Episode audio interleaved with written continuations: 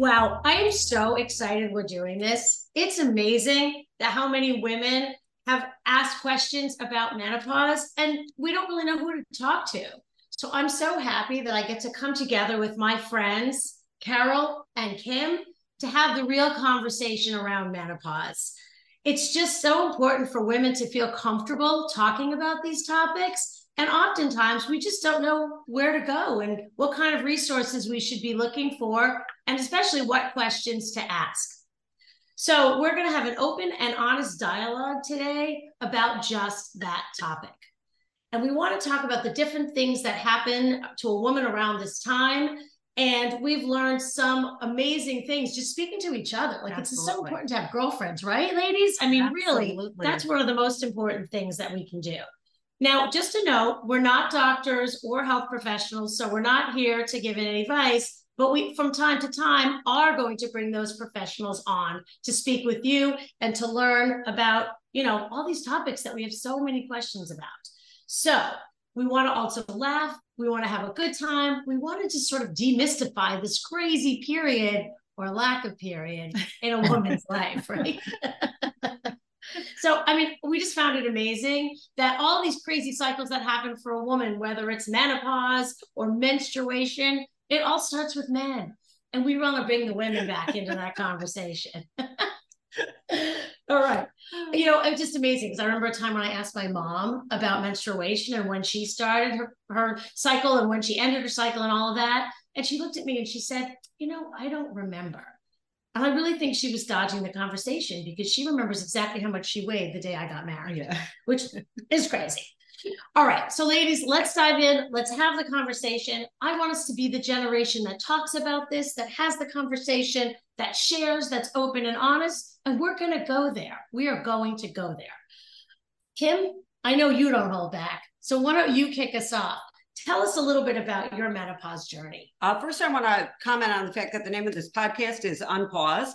And the reason why we decided on that name was that so many women feel like at this age, whatever that age might be, because menopause covers so many, so many ages, but we had to get the conversation going about the fact that it's not time for women to, you know, settle down and sit in a corner. It's time for you to restart your life in a different manner. Uh, I've been doing podcasts and radio for uh, more than a dozen years. I enjoy these types of topics because I think people need to talk about it. I've got three sons. They're all still living at home. I would like them to move on while I move on with my life. And uh, it's really true because you, you do get to a point, and we're going to talk about hormones later, where you sort of lose the type of hormones that that you need to take care of people. So that's why those, those people need to go. But there's so many ways that we can look at this. And I just want to say with my journey with menopause, I'm not unlike Petra's mother that I have no idea when it started, if it ended. I don't really know. In fact, I think that the female body is as mysterious to females as it is to men.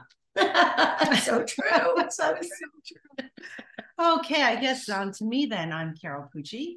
Very happy to be here today talking about such an important topic.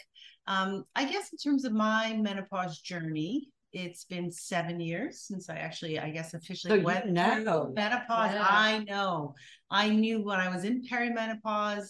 I've always been very proactive about my healthcare and was so surprised, to your point, how much mystery there was around menopause mm-hmm. and how little me and all my friends collectively knew about what we were all actually experiencing at the same time.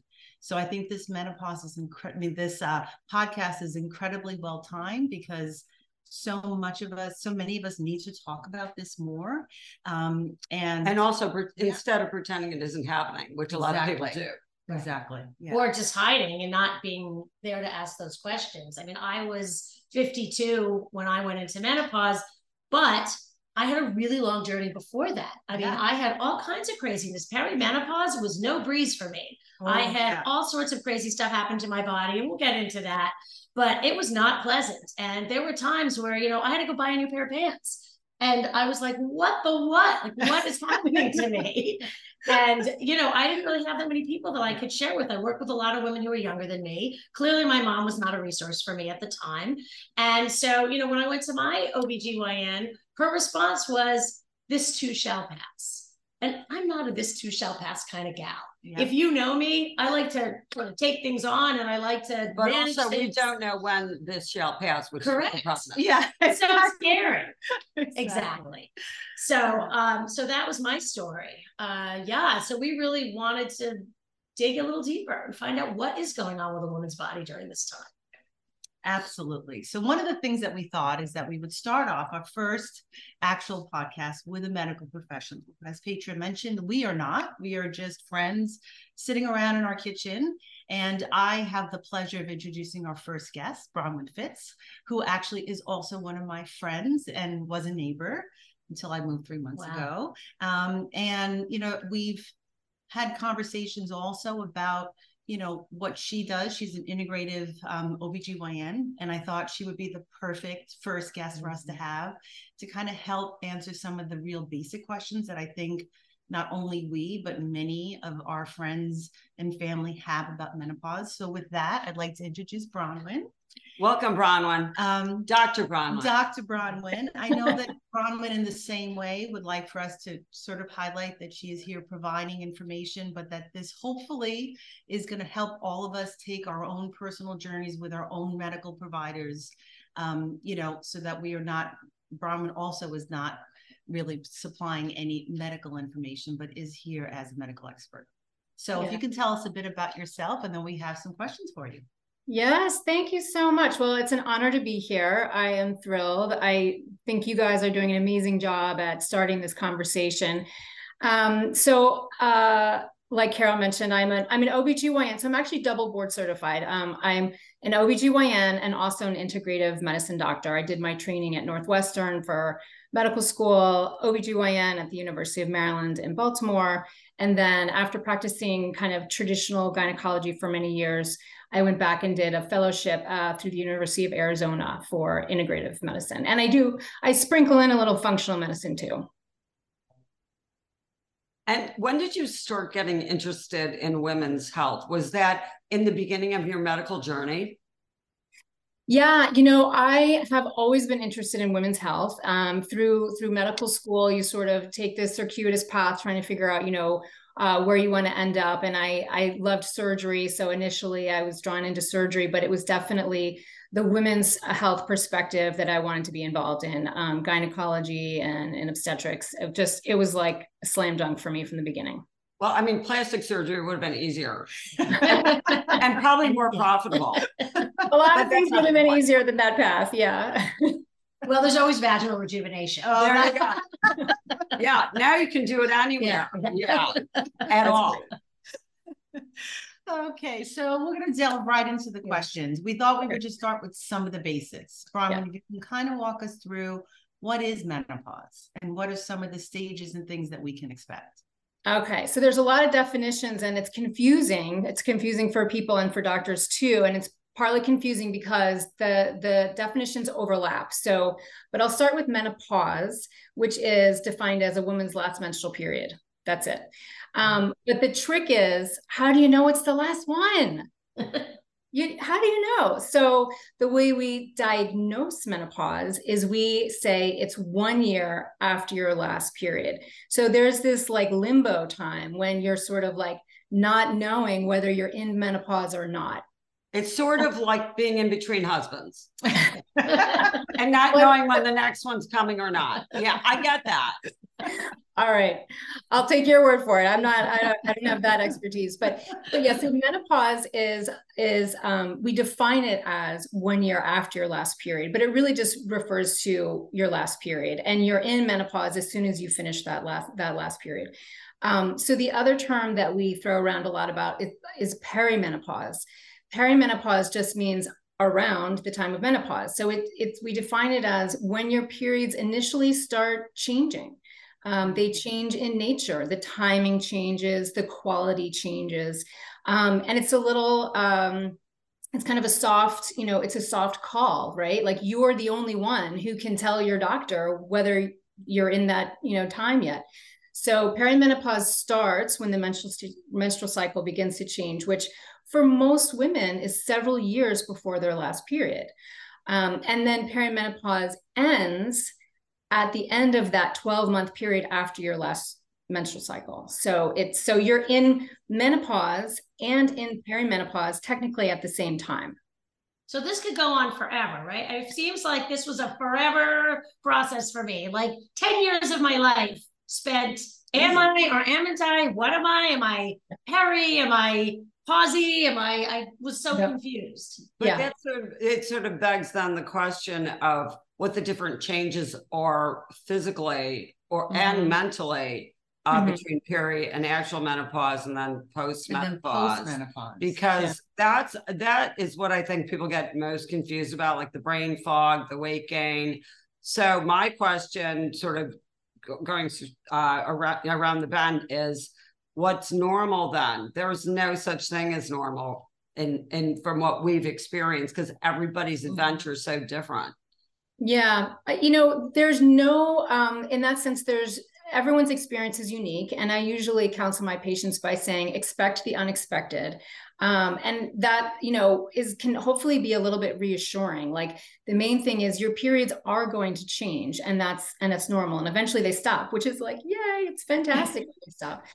Um, but it is different for everyone, because what's happening initially in perimenopause is the first thing that happens is we're sort of exhausting our egg supply, right? And so um, some people experience that acutely when they're trying to get pregnant, right? Infertility, and, and that's a whole other kind of um, difficulty that many women face. But um, beyond, you know, when we're trying to get pregnant, as we naturally are um, reaching the end of our egg supply, you're not ovulating regularly and predictably. And so as that happens, you're no longer getting a really um, robust kind of supply of progesterone in that second half of your menstrual cycle, because it's only with a with ovulation that we see progesterone being produced by the ovary in the second part of the menstrual cycle.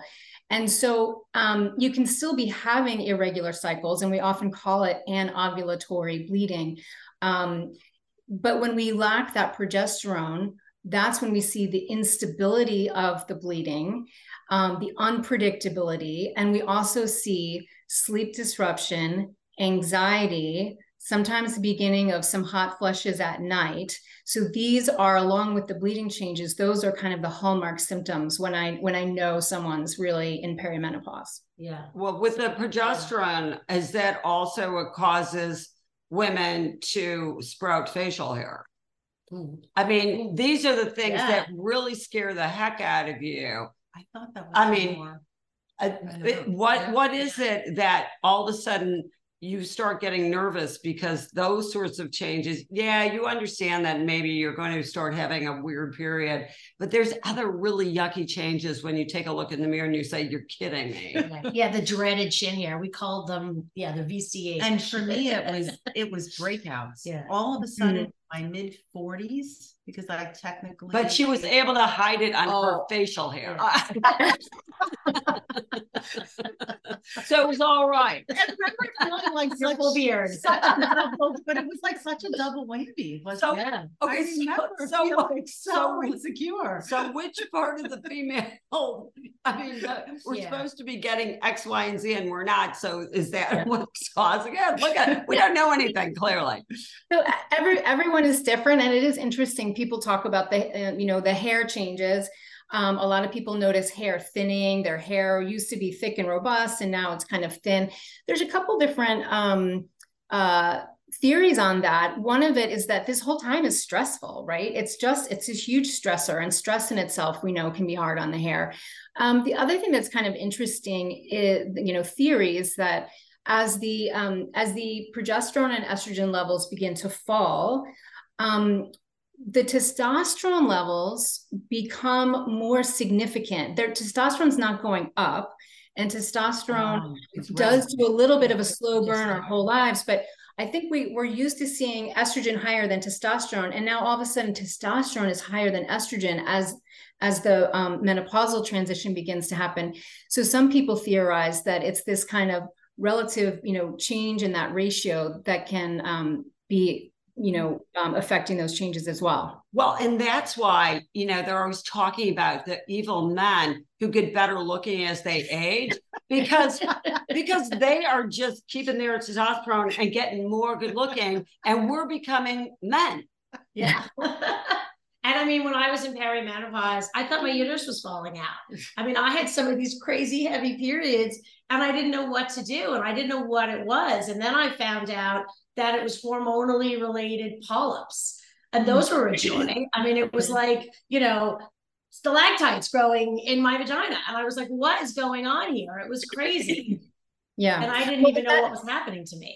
So we see often an uptick in bleeding problems, whether it's a polyp or a fibroid or just heavy bleeding in general. Again, it's that lack of progesterone. So the estrogen isn't necessarily going so much higher. It's just that the estrogen used to be have these checks and balances with that progesterone. And as the progesterone kind of disappears, we've got all this estrogen stimulation that ironically makes periods heavier and worse and closer together before they completely disappear. And that's the big sort of surprise for a lot of women. That was exactly my experience. And no one tells us. And no one warns us, right? Yeah, did anyone warn you? Because no one warned me. I would like a, I'd like an email. I would like an email that says, you know, you're entering this phase. Here's what to watch out for. But, no but, it, but it's not consistent, right? So you don't know if that's going to happen to you once, twice. Right.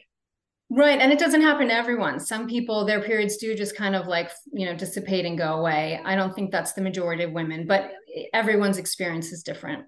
Yeah. I mean, we were sitting around comparing tampon sizes. I'm like, oh, I'm the double X L. And my other friend's like, oh, I'm using the little tiny one that looks like a pencil eraser. And I was like, no. So, you know, I mean, I think that leads me to, to want to understand, like, I just, I need some more clarity around what questions we should be asking, because I didn't know who to talk to. I sort of went to my doctor and I, I asked her eventually, but I mean, it was months before I, I was able to have that conversation. Yeah. And I don't know, Doctor Bronwyn, if you have found this with uh, your patients or with people that you know, but the biggest thing that my doctor or his nurse would say to me when I would go for my annual is, oh, shh, you haven't gained more weight.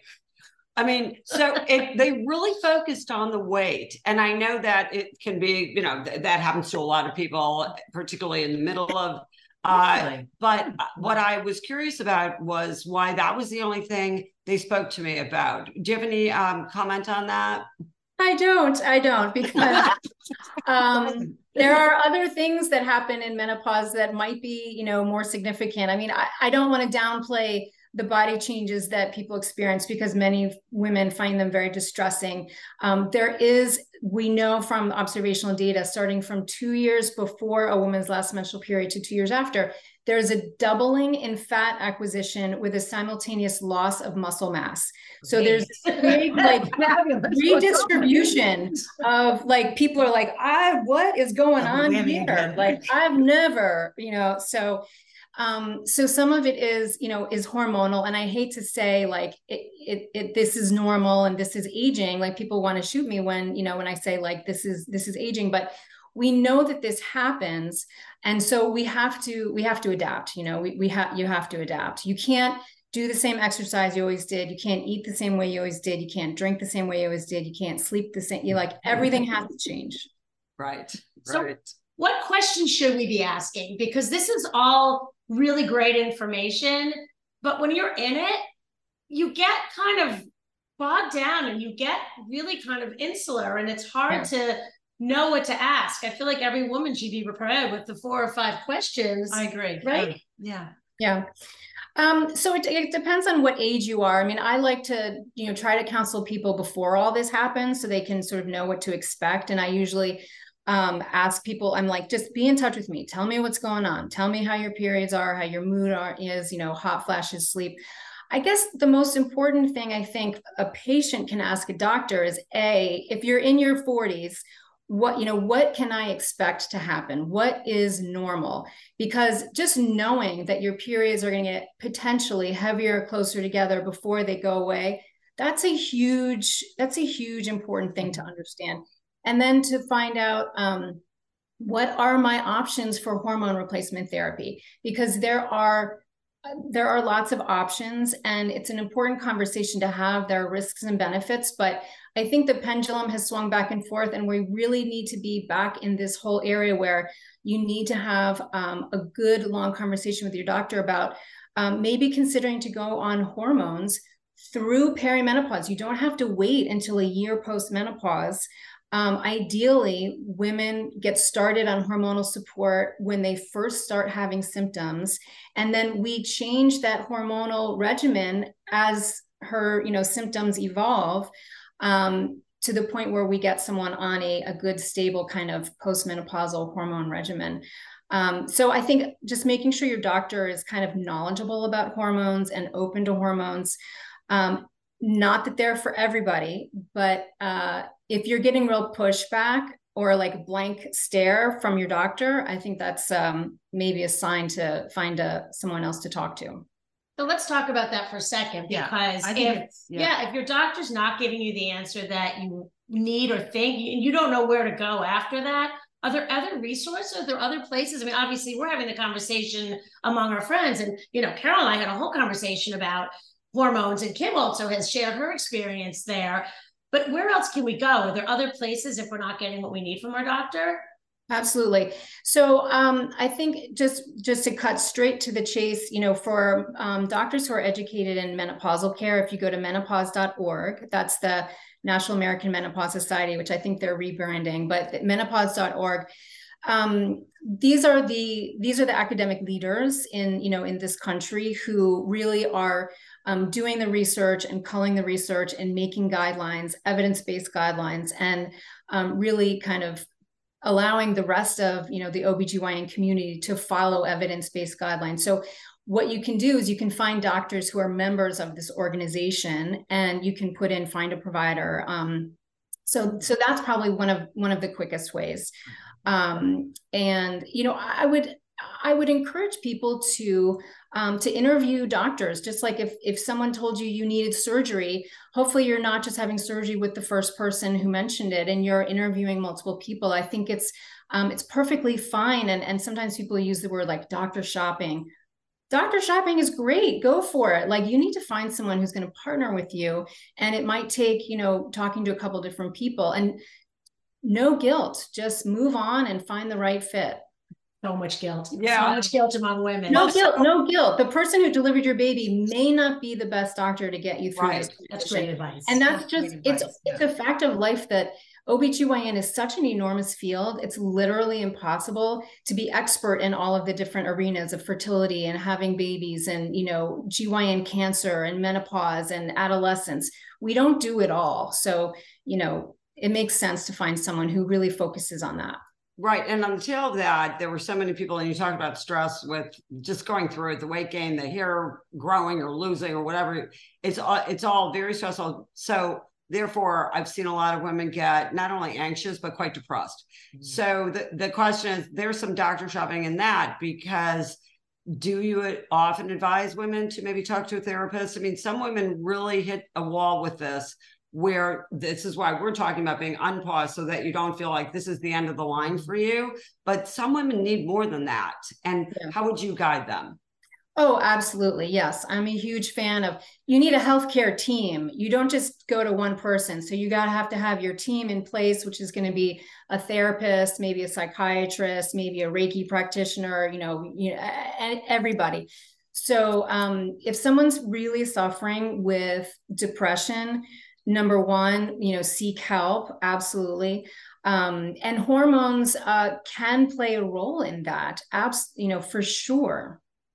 You know, and I just want to say, because I think we have to, we have to close here soon, that a part of this whole thing, and I'm sure all you women would agree, is that women, you know, we took care of everybody else, right? And now we're saying, like, we're suffering, and it's time to, like, step out of that role and take care of ourselves and let everybody else go to the wolves. I mean, because it, but it's hard for us to do. And it's yes. very hard for a lot of women to step away from that role.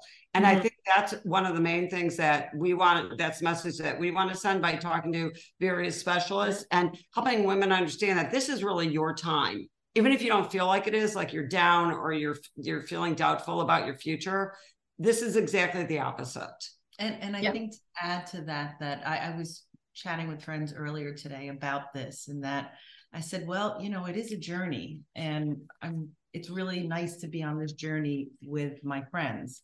And I think trying to reinforce that, that we are not alone, because I think mm. often women do end up feeling down because they feel like they're alone and they don't understand what they're going through, and they're not, not relating to others. So I think having these opportunities um, really can help. Right. And the men a lot of times aren't helpful because, again, they're afraid of, like, they don't even know who you are as you're going through this, or there's a lack of intimacy, which is the word we're going to use so that people don't find us vulgar. But, uh, you know, it's it's really true, though. So sometimes the men in your lives may have no idea what to do with you. So it's even more important. That's my take on it before we close. Betcha? Yeah, I agree. I mean, having somebody to talk to can make a world of difference, and having these open conversations can be life-changing for a lot of women, because you're in this for a long time. I mean, you can be in this for twenty years of your life, and, you know, to feel not great and to feel unsupported for that long sucks. It sucks. Yeah. Plus, there isn't, a, unless you want to counter the point, there's no woman that doesn't go through it. Right. That mm-hmm. is true. I mean, really, right? That's a big thing. So any last words, Doctor Bronwyn? Um, well, thank you for having the conversation. I mean, I always try to end on a positive note. I mean, menopause is, is a fantastic phase of life. I mean, it's like, hallelujah, you know, you don't have to worry about periods anymore. It, it's, it's a wonderful so phase of life. So a lot of people, I think, look at it with sort of trepidation and dread, I think in part because the process can be, it's a bumpy road for some women. But I guess my point is that it doesn't have to be as bumpy. If you do it alone, like you were just saying, if you're doing it alone, it's going to be lonely and bumpy. If you if you bring your family and friends into it, and if you partner with an excellent doctor who's supporting you hormonally, um, it's an amazing time of life. Yeah, I'm just happy I can wear white pants again. Look at that, if they fit. Exactly. Okay, so... thank you for joining us today, Doctor Bronwyn Fitz on, um, this is Unpaused. Yeah. You can actually, if you want to contact us, we prefer the nicer notes, but um, we're not angry anymore. So it's um, unpaused podcast at gmail dot com. That's how you can contact us. Uh, going forward, we're going to be talking to all sorts of different specialists, from sex therapists to people who really understand the difference between hormones that you get at a drugstore and hormones you get from a street vendor. So there's uh, all sorts of different ways that you can take care of yourself, but we're going to try to target the stuff that, that really works. I want to thank my co-hosts, Petra Pitzquina, Carol Pucci. I'm Kim Berns. Thank you for joining us today on Unpaused. Thank you. Thank you.